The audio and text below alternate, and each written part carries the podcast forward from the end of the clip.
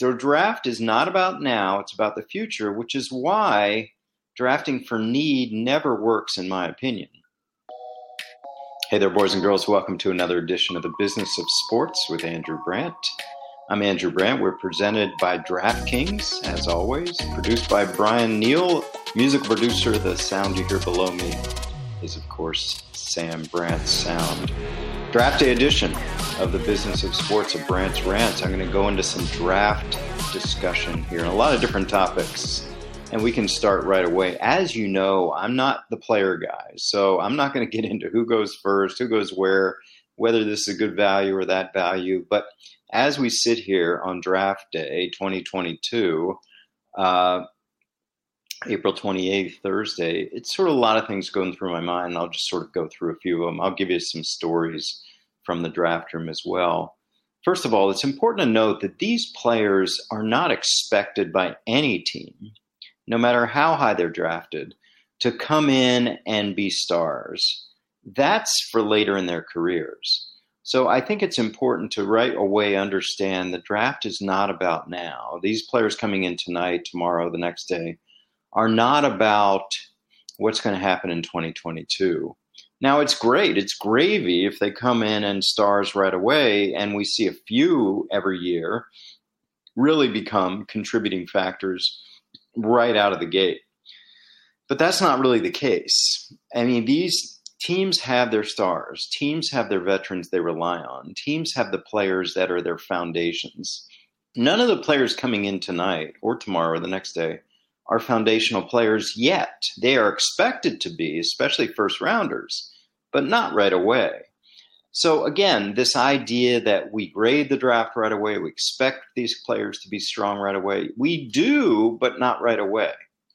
So again, the draft is not about now, it's about the future, which is why drafting for need never works in my opinion. Because needs change. Needs are next year, needs are the year after. Needs can be whatever, and I'll get into the Aaron Rodgers story, the Jordan Love redo of that 15 years later.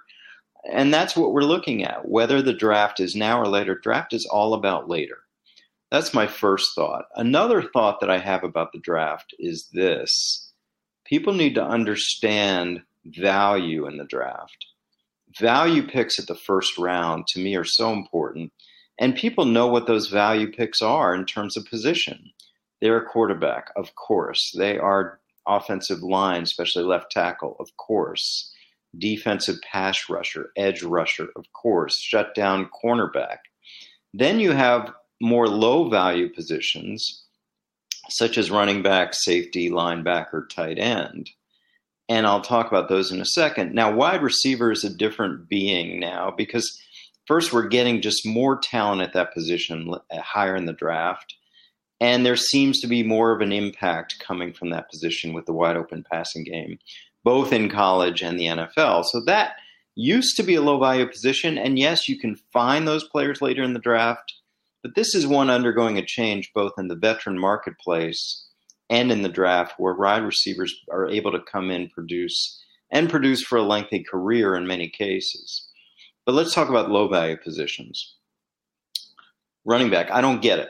I don't get picking a running back high. And I know people are going to say, well, you have these transformational talents like Christian McCaffrey, Ezekiel Elliott, Saquon Barkley.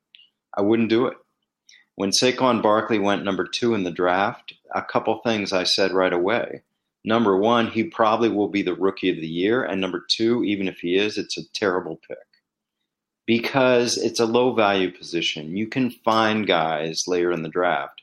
So is Saquon Barkley's career going to be heads and tails above a, a rusher, you a, a running back you find in later rounds? Probably not. And same for Elliott and same for McCaffrey. Now, out of the gate, I'm sure those guys will have great careers. And they did because it's a high production position early in your career, low production late in a career. So, again, that's not a position you go high in the draft on, no matter the talent, because there you have no margin for error. None. No margin for error. If you're taking Saquon Barkley number two or Elliott number four or McCaffrey, number four. Uh, no margin for error. In other words, they have to be perennial Pro Bowl, players at that position.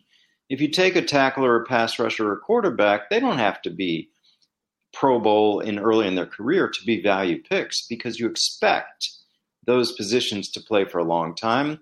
An offensive lineman, a quarterback, if they're good, they'll be around 10 to 15 years. So that's why running back and tight end. I said this last year about Kyle Pitts.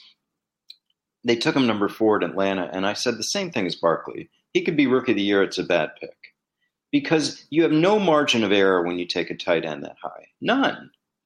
He has to be perennial all pro. And people say, well, he's a generational tight end. He better be. If you're going to take him that high, he better be. So there's my thoughts on value picks. It's not rocket science. You go for high value. there's a reason players get paid what they do in sports. And the reason is scarcity. There are just not many of them. In basketball, the big people get paid well. There are just not many of them. In football, the positions that last the longest and have the highest impact get paid extraordinarily well because there are just not that many of them. There are just not that many 6'5, 330 pound guys that can move their feet and keep people off the quarterback. There are just not that many quarterbacks that can play at the highest level. And there are just not that many shutdown corners, not that many edge rushers that can maneuver their body into getting their quarterback in whatever, two seconds or less. So scarcity is what you pay for. And again, back to running back. Every week in the NFL, you see a fifth, sixth, seventh undrafted run, running back get 100 yards. You don't see that at quarterback. You don't see that at edge rusher. And you don't see that at offensive line. You see premium players. So there's my rant about uh, value and value within the you know the draft and how are you going to look at positions. Again not talking about any specific players but you'll probably see a run tonight of offensive linemen pass rushers and then the receiver position. And let's talk about the receiver position. It has undergone a transformation. I've talked about this before. And the two deals from the packers and chiefs really stand out. What those two teams did and forget about the politics and drama of the players and their teams but the Chiefs and Packers decided okay, we're going to go young and cheap now that we've had this player reach the peak of his value. And before he gets paid at another level, we're going to opt out. So both both deals are basically for first and second round picks. The Chiefs and the Packers are going to address that tonight. I would think in the first round, certainly tomorrow night in the second if they don't. So what we're going to have is an imbalance of pay, and the question is how big an imbalance of talent. So if you look at the Packers and Chiefs, say they take a receiver late in the in the first round, each of them, that deal is going to be I don't know five years. Uh, I mean, four years before you get to the option year. Four years, maybe fifteen million dollars, right? And Davante Adams is making twenty two five a year, and Tyreek Hill is making twenty five a year. So basically, they're going to get four years of this player for half of what Hill or Adams is costing. Think about that. They're going to get four years of this player for half of what they're costing for one year. I'll say it again. The Packers and Chiefs, assuming they draft a receiver tonight, whatever the name is, are going to get four years of that player for half of what Adams or Hill are going to make in one year. So it just shows you the value of these rookie players. And I talk about this all the time. The gift to NFL teams to balance their cap and squat on undervalued contracts is the rookie pay system. And in every collective bargaining agreement, there's always the issues of rookie pay. And for lack of a better phrase, excuse the crudity, crudity, screw the rookies because you have veteran players negotiating for the players, you have owners negotiating for the owners, and the one thing they both agree on is rookies should not make in come in making more than the veterans. So they put together this rookie pay system. It's going to really determine the value of every player for financial once he's picked. So every player picked over the next three days knows pretty much exactly their contract the moment after he's picked. That's the way it is now. There's little to no negotiations.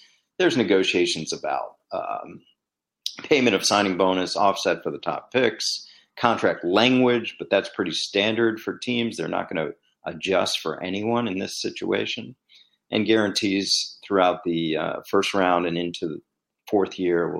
Those are little things they'll negotiate, but again, the money is pretty much set. So when you look at the draft tonight, think about value, think about money, and again, everyone's going to say things like, "Of course, Tyreek Hill's better than whoever the Chiefs pick a receiver. Of course, Davante Adams is better than whoever the Packers pick a receiver." But think about value, think about money, and whether this becomes a trend. Now, people have even talked about the quarterback position, go young at quarterback, and when they get to their inflection point for free agency, maybe you move on. This might be what I mean, what we're seeing with certainly what we're seeing with Baker Mayfield, but we might see that with Kyler Murray. And again, speaking of that, you may see teams bumping into the late first round to get that fifth year option to get five years on a rookie instead of four years, to get that contract control. So these are all things that come up when you're thinking about drafting. Okay, I want to get to some stories about the draft. A couple things. I'll, of course, tell the Aaron Rodgers story. I do it every year. But first, a word from DraftKings. We're in the NBA playoffs. There's next level basketball going on. You want to get in on this action with DraftKings Sportsbook. It's the official sports betting partner of the NBA. This week, new customers can bet $5 on any team to win and get $150 in free bets instantly. You win no matter what. All DraftKings Sportsbook customers can also bet on NBA hoops with same game parlays, combine multiple bets. The more legs you add to these bets, the more you can win. Plus, each day of the first round, uh, the playoffs, you get a risk free bet up to $10 your same game parlay doesn't hit. So download the DraftKings Sportsbook app now. Use promo code Ross, capital R O S S, bet $5 on any NBA team, NBA team to win their game during the first round of the playoffs. Get $150 in free bets instantly. That's promo code Ross at DraftKings Sportsbook, an official sports betting partner of the NBA. Minimum age and eligibility restrictions apply. See show notes for details. Okay, let's get to some stories. I remember one year when the draft, and you talk about these decisions that make uh, the future. You know, my role in the draft room, I was certainly staying in my lane. I didn't talk about who we're going to pick. I didn't get involved in this trade or that trade. I did have trade charts, but we had another person doing that. As the person that handled the player money, what I wanted to know when there was a pick made was okay, who does this push off the roster? especially if you're picked in the first three, really four rounds, you're going to make the team, right? If you're picked in the first four rounds, you're going to make the team. So I would say, okay, who does this push off the roster? Because right away you're making the depth chart, you're really cutting the team in some way. So I would say to our GM, what who does this push off? Because I wanted to know is it push off a veteran, which it usually did. Does he have any guaranteed money that we're going to eat? Does he have proration that we're going to eat? What's the dead money of this player we're going to push off? Those are the kind of questions I asked. I didn't make them change their minds, but I said, listen, if we take this linebacker, which linebacker is going to push off? If we take this wide receiver, which one are we pushing off the roster? So those are the kind of questions you ask in the war room. You talk about medical, you talk about uh, positional, again, pushing off the roster. Here's a story 2007, we're in there, maybe it was so six or seven, and Ted Thompson, the GM, says, "Can you get the uh, special teams coaches to come in here?" And I said, "Okay." So I walk down. I get the special teams coaches. Now, the special teams coaches being summoned to the war room is highly unusual. So they looked at me with their wide eyes, like deer in a headlight, like, "Why? Why are we coming down?" I said, "Just come down." So they came down and of course, we had some kickers on the roster. This was a year after losing Ryan Longwell to the Vikings, and we were going through some kickers. They liked a couple kickers on the roster. But we got in there in the fifth round, or maybe it's the sixth round, and we said to these guys, listen, we're thinking of taking Mason Crosby here out of Colorado, kicker. Are you good with that? And they start hemming and hawing about Mason versus this guy, or Mason's uh, kickoff versus the guy on the roster, or Mason's range, or – and I think we interrupted him. I interrupted him. I said, listen, you don't understand. if we take Mason, which we're probably going to do here, those kickers are gone, right? They're gone. They're not on the roster anymore. They're going to be cut. Won't be cut today, but in training camp they'll be cut because Mason will be the guy. And then they kind of, you know, stood up at attention and said, "Okay, we get it. We like Mason." And sure enough, we took Mason, and here we are 15 years later, and he's the kicker for the Green Bay Packers.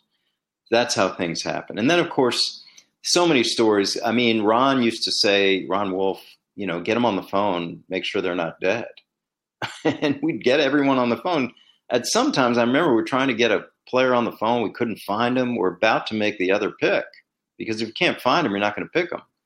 And literally seconds before switching to another player, the kid showed up. I think that was Mike Montgomery, defensive end from Texas A&M. Uh, and then the Aaron story. I'll tell that every year. It's just you know, again, people get old hearing it maybe, but here it go again. 2005, we're in the draft room. Two things happened that night. One, all the players we had rated first round. I think we had about 16 or 17 players rated first round. Came off the board in the first 20 picks, and except for one. And the other thing that happened was that player who didn't come off the board was named Aaron Rodgers. The last thing we needed was a quarterback. We had the most durable quarterback in the history of the NFL. He was still playing well. His name is Brett Favre. So here we are. We got one name above our grades for the first round. We've got our pick coming, and we're in a quandary. So the coaches are all on the one side of the room, and when they're pulling me aside, like Andrew, no freaking way, we can't do this because coaches are judged on present. They want a player that can help them, and the coaches are like, this guy won't help us. Maybe this year, maybe next year, maybe never. And of course, the coaches were going to be judged on their results, and of course, they had we had a bad year, and they were fired after that year. The GM and the man and the scouting staff said, Andrew, what do we always say? Trust the board. So at the end of the day, we decided to get Aaron on the phone and we are going to wait at that time it was 15 minutes and see if we got any offers to sway our minds from taking Aaron Rodgers. So I get him on the phone. I'm trying to reach Mike Sullivan, his agent. I call. Someone answers, says hello. I say, "Hey, Mike." He said, "No, this is Aaron." I said, "Oh, I felt so bad." I said, "Aaron, it's Andrew Brandt from the Green Bay Packers. Can I talk to Mike?" So he puts Mike on the phone, and Mike is clearly in a bad state because he's got Aaron's family looking at him with side eye glances. The caterers, Aaron's the only one left in the green room. I'm watching this on TV. The caterers have moved and packed the seats. They've put the chairs on the tables. They're tapping their feet with their arms folded, like, when is this guy going to leave? And I said, he's like, Andrew, you're going to take him? You're going to take him?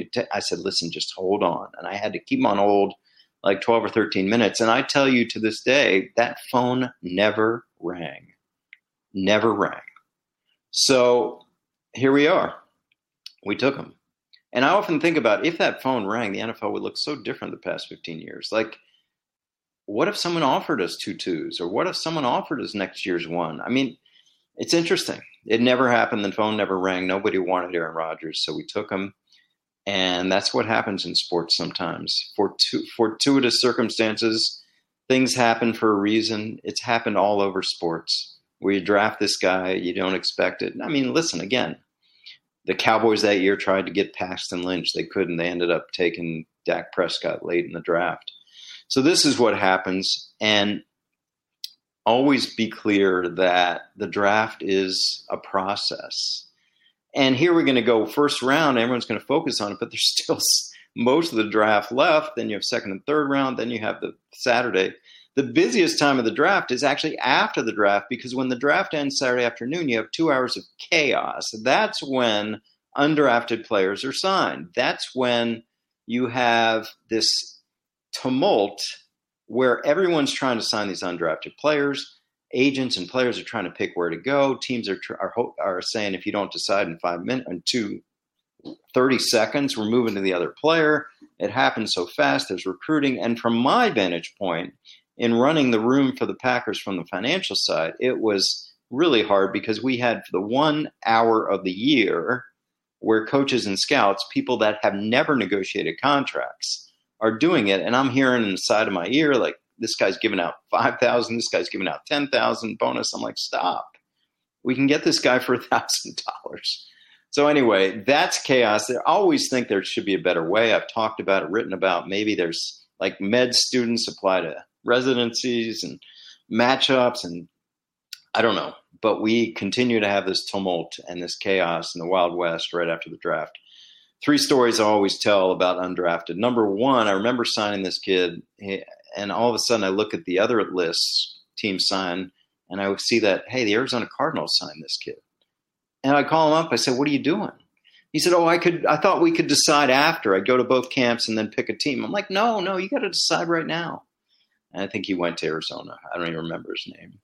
The other story is 2003 draft. We're in that craziness after the draft, and one of our scouts yells out to the room, "Hey, anybody want to sign this quarterback, Tony Romo?" And he's from Wisconsin, and he loves Brett, and he's a big fan and there was just crickets. Nobody wanted Romo, so he went on. And then the favorite story I tweet every year. The favorite, um, the favorite story is this. Okay, so here it is. Negotiating with this player, he didn't have an agent. He's a he's a uh, nice kid, and I finally said to him, "Okay, listen. Here's the deal. We'll give." I said to him, "Listen. Here's the deal.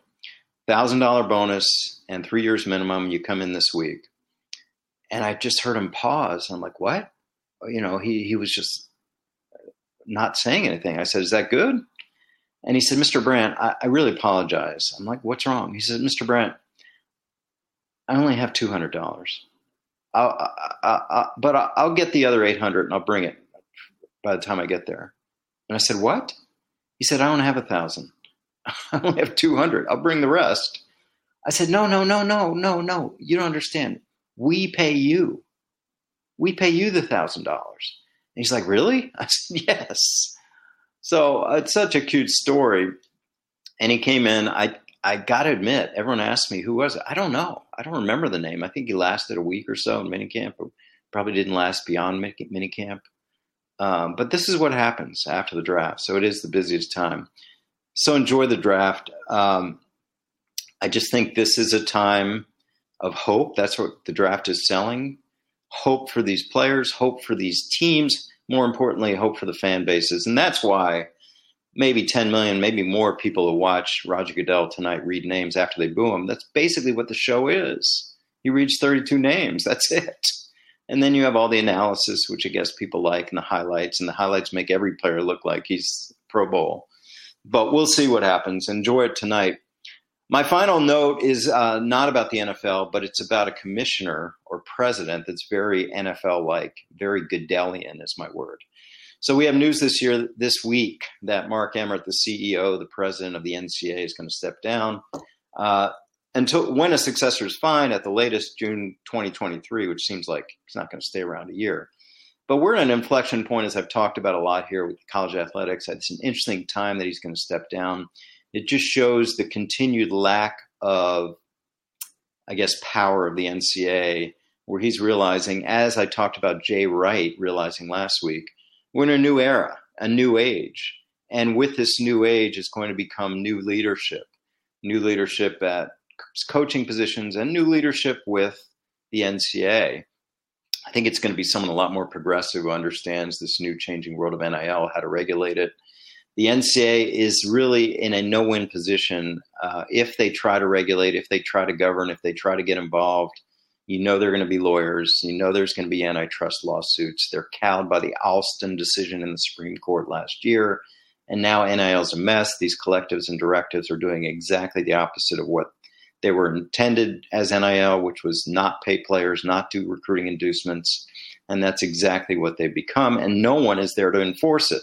Will the NCAA end up enforcing it? I think they're hoping for Congress to get involved in that, but that's going to be a long time, and now it's the Wild West.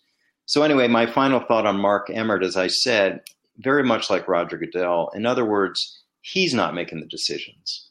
Roger Goodell's not making the decisions. In Goodell's case, it's the owners. In Emmert's case, it is the college presidents. But in both cases, they are taking the heat. They're taking the bullets they're taking the missiles from fans and media so that others don't have to, right? So that the NFL owners and so that the college presidents don't have to. And that'll do it for this draft day edition of the Business of Sports with Andrew Brandt. Follow me on Twitter at Andrew Brandt. Follow my newsletter at sign up at andrew-brandt.com. And you want me every day, you can go to andrew-brandt.com slash SBL. I do daily videos for that group. Instagram, Andrew Brandt 2, Clubhouse ADB 719. Thanks to Brian Neal. Thanks to Sam Brandt, our musical producer. And we'll see you back next week and we'll talk about this draft on the business of sports with Andrew Brandt. This is the story of the one. As head of maintenance at a concert hall, he knows the show must always go on. That's why he works behind the scenes, ensuring every light is working, the HVAC is humming, and his facility shines. With Grainger's supplies and solutions for every challenge he faces, plus 24 7 customer support, his venue never misses a beat. Call click grainger.com or just stop by. Grainger, for the ones who get it done.